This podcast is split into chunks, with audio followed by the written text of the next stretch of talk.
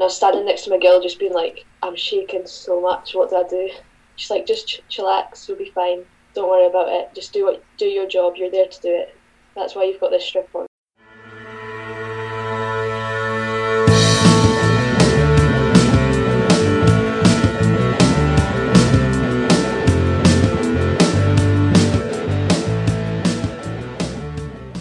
Welcome to another Cricket Scotland podcast. It's great to have your company once again.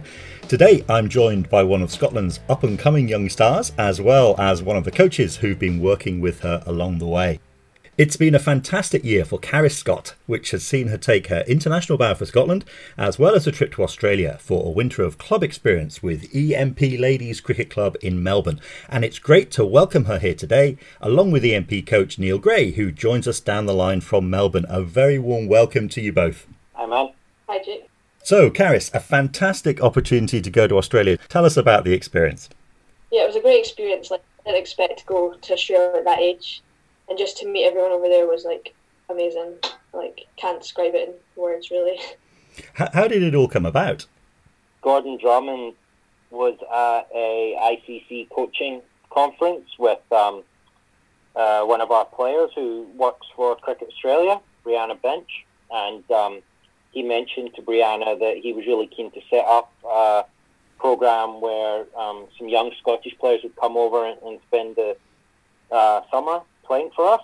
And um, Brianna said, "Oh, do you realise that our coach is actually Scottish? So that would that would work out pretty well." And Drummer had no idea. He thought I was still in New Zealand. So um, yeah, so that that kind of all worked out really well. And then Noxie got involved, and and we went from there. Noxie mentioned it to me that there's an opportunity to go to Melbourne just to experience a whole new side of cricket. And then he put me in contact with Neil, FaceTimed with Lou, the president of the club, and just chatted about all the other extra things that I needed to know. The facilities were amazing. Like the club at EMP was just like it's massive, huge.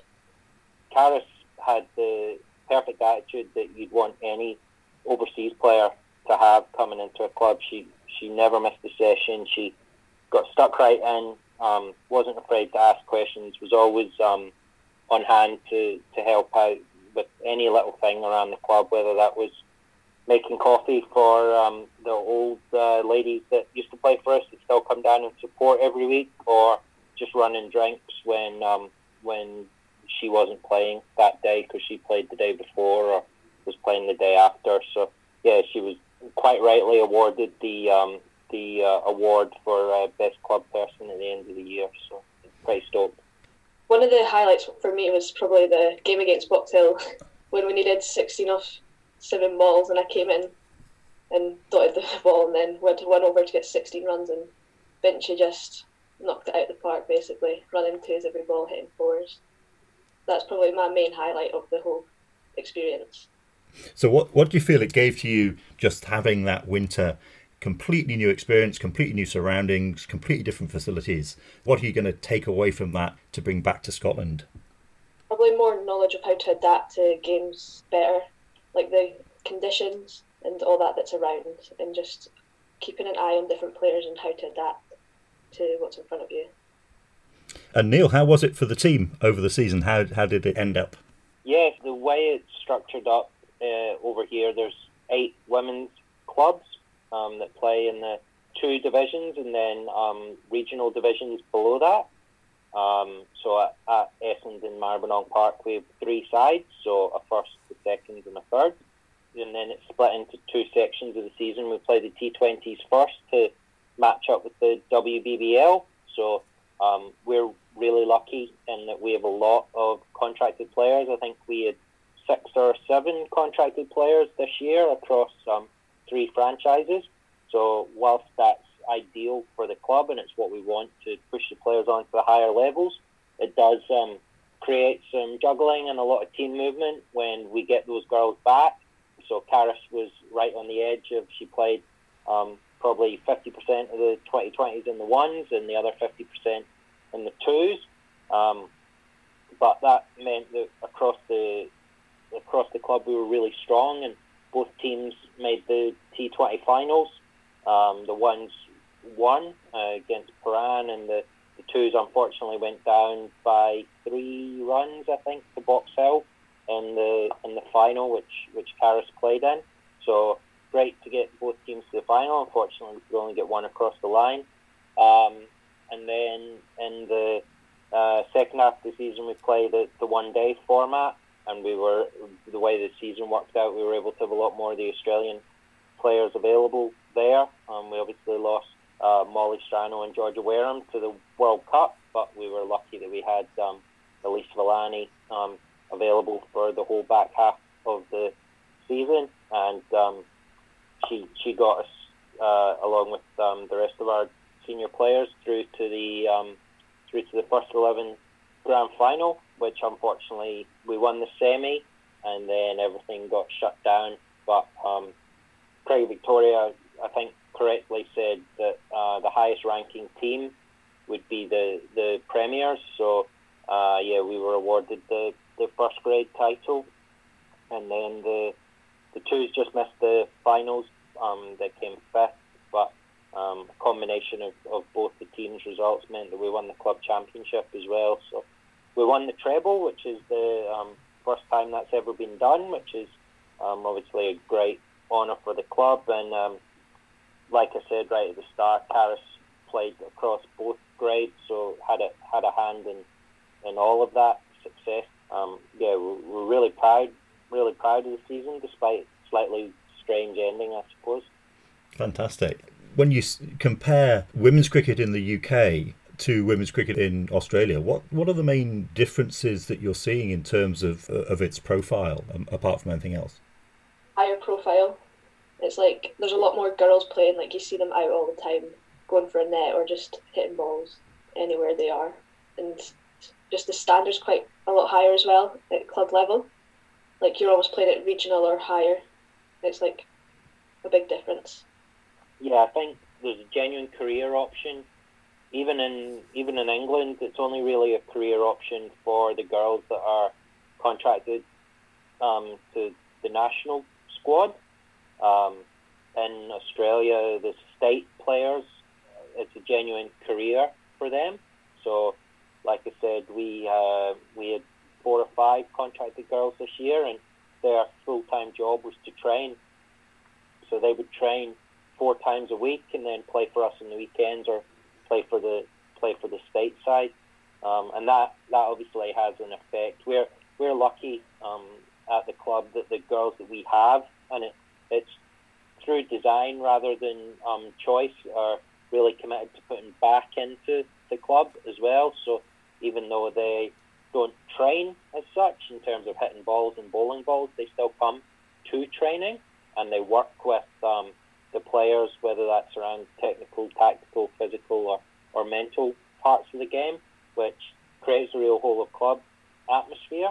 And um, like Charis said, it is much more high profile. Like people know who to use Molly as an example and who plays for us. So she's only played maybe a dozen games for Australia, but she's played a lot of games for the. She's the record game holder for the Renegades and has taken wickets in the WBBL. People like genuinely know who she is um, when she's when she's um, playing for club cricket and stuff. So people actually come and watch. Like she has fans that come and watch her play club cricket. So that obviously lifts the, the profile a little bit and Australia, to their credit, and Cricket Victoria as well, make a real effort to promote the game. Like our our finals are live streamed um, when we get there, um, and they do their best to make sure that everything that the first grade men's side gets, the same thing happens to the first grade women, and, and same like that. So there's they, they do their best for there to be absolute parity where they can. Do you think that all ties into the differences between Australia and the UK culturally? Uh, that it's football in the in the in the winter, it's cricket in the summer. Distinctions that used to be very much the case in the UK, which are maybe now a bit more blurred, are still very strong in Australia. Yeah, cricket is definitely the, the summer. Well, yeah, at the minute, cricket is definitely the summer game, and footy AFL is definitely the the winter game. And AFL, their women's competition started three years ago, and it's coming hard. There's going to be a genuine choice of pathways for, for girls. There's a girl that played with Charis this year, um, Neve Crowley, who, who was similar to Charis, went between our ones and twos. Um, she'd be a year younger than Charis, I think, maybe a bit more than that. And she she's a genuine chance to get drafted to the AFL um, next year. So she'll have to make a choice. We had a couple of other girls that had both played state cricket as well um, that no longer play cricket for us because they've chosen to go down the AFL route. And every AFL club in Australia is equivalent to Rangers and Celtic. If they say you can't do something, as in play cricket because you're a contracted footy player, then you, you don't play cricket because you're a, contracted footy player. So tough for the girls, but footy's one of those things. They'll probably have a four or five year career there at the top level, and then they'll they'll be able to come back to cricket afterwards, hopefully. Um, so that's what um, we keep in touch with them, and and we'll see what happens. But yeah, like you say, there's a real, I guess, clear delineation between a summer sport and a winter sport, and I think a lot of it comes down to the fact that the grounds are shared as well. So, like Charis said, we've got a really nice club rooms um, as part of our facilities, and, and part of that's down to the fact that for the other six months of the year, it's being used by the, the footy club as well. So the council um, tip in a fair bit of money to, to make these facilities look nice because they're going to be used 365 days a year almost. So, Charis, if I can turn back to yourself, what was it that got you into the game in the first place? Uh, well, my dad and Papa used to play, so I always used to go up to the club on a Friday night where they'd all be playing, and I'd just go out the side and play one hand, one bounce or something for all the kids, and just proper get into it. And like you'd be there for hours until it's dark at like twelve o'clock at night, still out playing cricket. Just you're up there every day, just hitting a ball. I moved on to under 11s at Gala, then under 14s, then into the seconds. Then one day, Catherine White was up playing for the men's at with St Boswell's, and she mentioned the women's team in St Boswell's. So I played for them for four years maybe. Then they kind of like they kind of like died out, so there wasn't a lot of people going. Then I moved to Carlton Ladies, and that's where it kind of like picked off a bit more. And the training was there, there was like 13 people at training. I was like, geez, this is loads of people. And you're very much involved in the regional series as well. Yeah, the Eagles came out on top last year, winning the cup, so that was a good day. then just all the games in that are very competitive. Always a bit chat going on behind the stumps or something, keeping everyone going.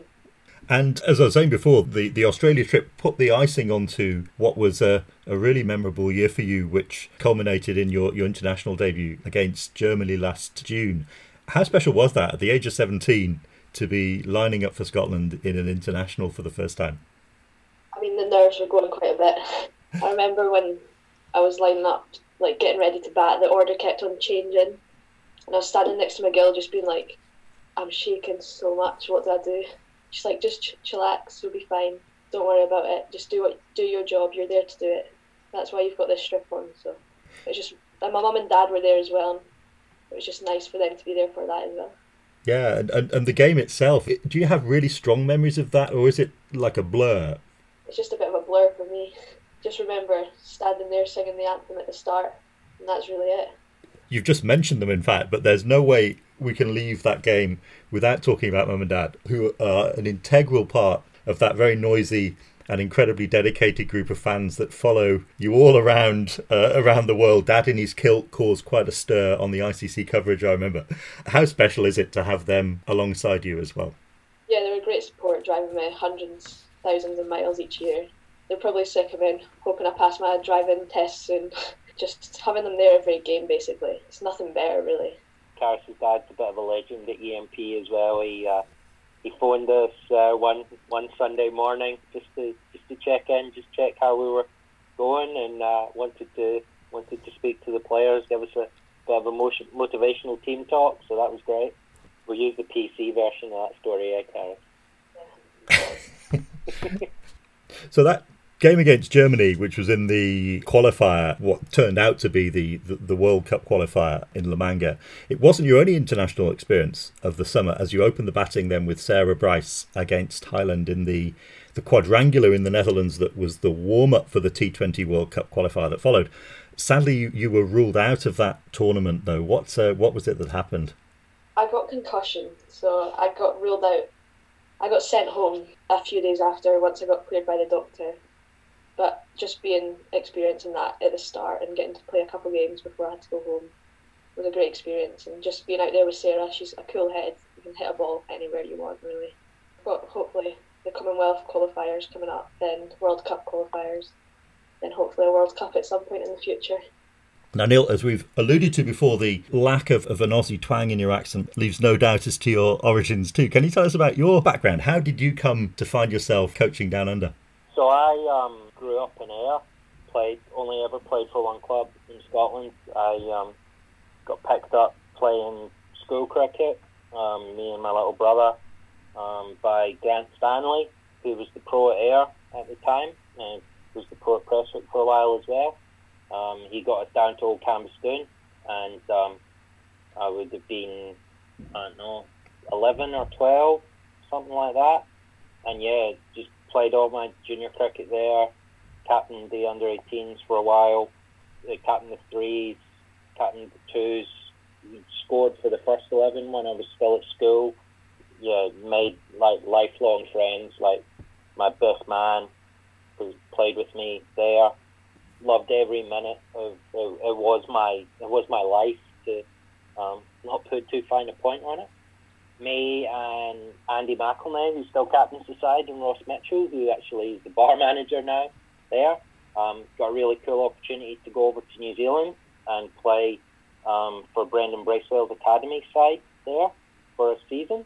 So Andy and Ross went for the full seven months. I went for four months because I was working at the time and I loved New Zealand so much that I uh, came back in March of that year and said to my mum and dad, I'm not gonna not gonna go back to work. I'll work for one of the cricket boys for the summer and find a job in New Zealand because I want to live there. And they were like, okay. They thought I'd maybe go for a year or two and, and come back. So Matt Horn was the pro at Ayr at the time, and he um, he really helped me, put me in touch with some people in Auckland, and went over there um, two years as a club development manager for one of their clubs there, and then did my coaching qualifications in New Zealand and uh, got a job with Auckland Cricket as their schools and coach development manager. Uh, was working with the women's state side there as their um, spin bowling coach. Did that for three years, and then got the opportunity to come over to Melbourne and do a very similar job for Cricket Victoria. They took me to do like my day job, but also understood that they had a new coach as well of their women's program at the time, uh, Barry Nevan, and he was really keen to have me involved as a spin bowling coach for the women's state side, and um, th- that was pre WBBL. So the women's state side did T20 and one theirs, and then the WBBL came along a couple of years later, and they split the coaching staff between the Stars and the Renegades, and I got um, I got put with the Renegades, which I loved as well. So did that for all up five years, I think, and um, alongside that, I was playing club cricket myself over here for um, Camberwell Magpies, and then my son was born three years ago, and I, I stopped playing and um, decided to just go full on into coaching, and um, like I said, because I knew a lot of the girls that we have in the side from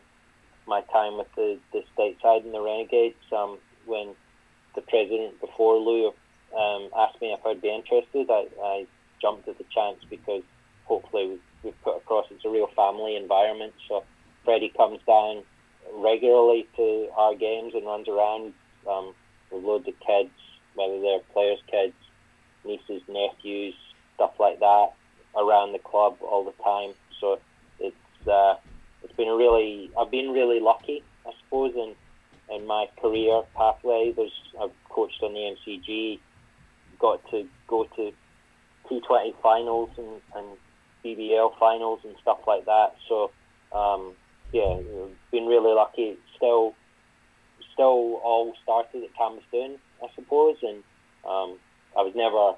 I did some stuff with uh, Mike Stanger in the Western regions and, and Righty and stuff like that, and yeah, it's just uh, bizarre to think, which is why I suppose like I came back when I took my wife back when we got engaged. I it was before Charis was in the squad. I have known Carrie for a long time as well, and I ran a session with the um, Wildcats back then. So it was before Kirsty was even in the England squad. So I did a bowling session with her at Stirling, um, and the rest of the girls. So Abby, Annette, uh, Ollie Ray was still in the squad then. So yeah, uh, any any chance I can get to, I guess, help out cricketers from Scotland, like I'll always try and go it above and beyond because um, I think that it's still so much passion in the game for little reward for the people that do it in that country that um, any way that I can help the little kind of benefits I've got over here, I definitely will. Yeah, wonderful to have the opportunity to work with Charis and to establish that connection with the Scottish game again.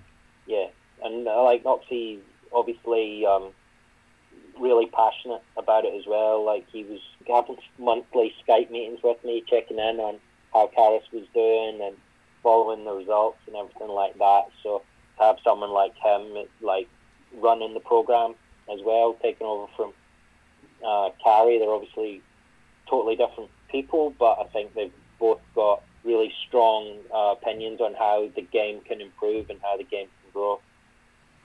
Charis, we, we talked about mum and dad before, um, but there's one more companion who is an ever present when you're playing as well that we, we can't not speak about. Uh, tell us about Cody. Yeah, the wee Westie that comes along to almost every game that he's allowed to, just gets cuddles off everyone, goes up to anyone that he sees. Cricket, he just watches cricket, he just sits there and watches it, doesn't care what's going about around him. When you say cricket, his head keeps on turning, his ears go up. You just chuck him away and he's gone. You see him in a couple hours. So, Neil, did you see any evidence of, of Charis the dog lover in Melbourne? yeah, so I've got I got a puppy in January, so he had to come to games with me after Christmas, and Elise Villani's got a dog as well, um, who comes to all the games as well. So there were my dog's called Rufus, who's a, an Airedale Terrier, um, little boy, and Junior's uh, got a girl dog, and um, she uh, she's a bit of a bit of a princess. I think it's fair to say. So Charis ended up with responsibility for both uh, Rufus and, and Junior's dog uh, on the regular occasion, and, and did a sterling job with them. Um, the the real funny story with Charis and the dogs though was so our ground is um, has a running track around it where footy teams go for running you see joggers all the time, um, and people walk their dogs.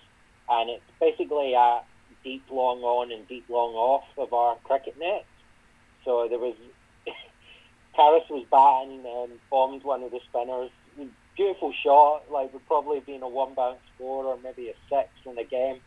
But there was this poor, um, poor three legged dog just ambling along behind its owners that um, might have taken a glancing blow from Charis's uh, long on drive, and uh, our young Kiwi player had to go and uh, retrieve it before her uh, owner noticed that she'd been struck by Charis's uh, ball, who was looking mortified in the nets whilst uh, all this was going on.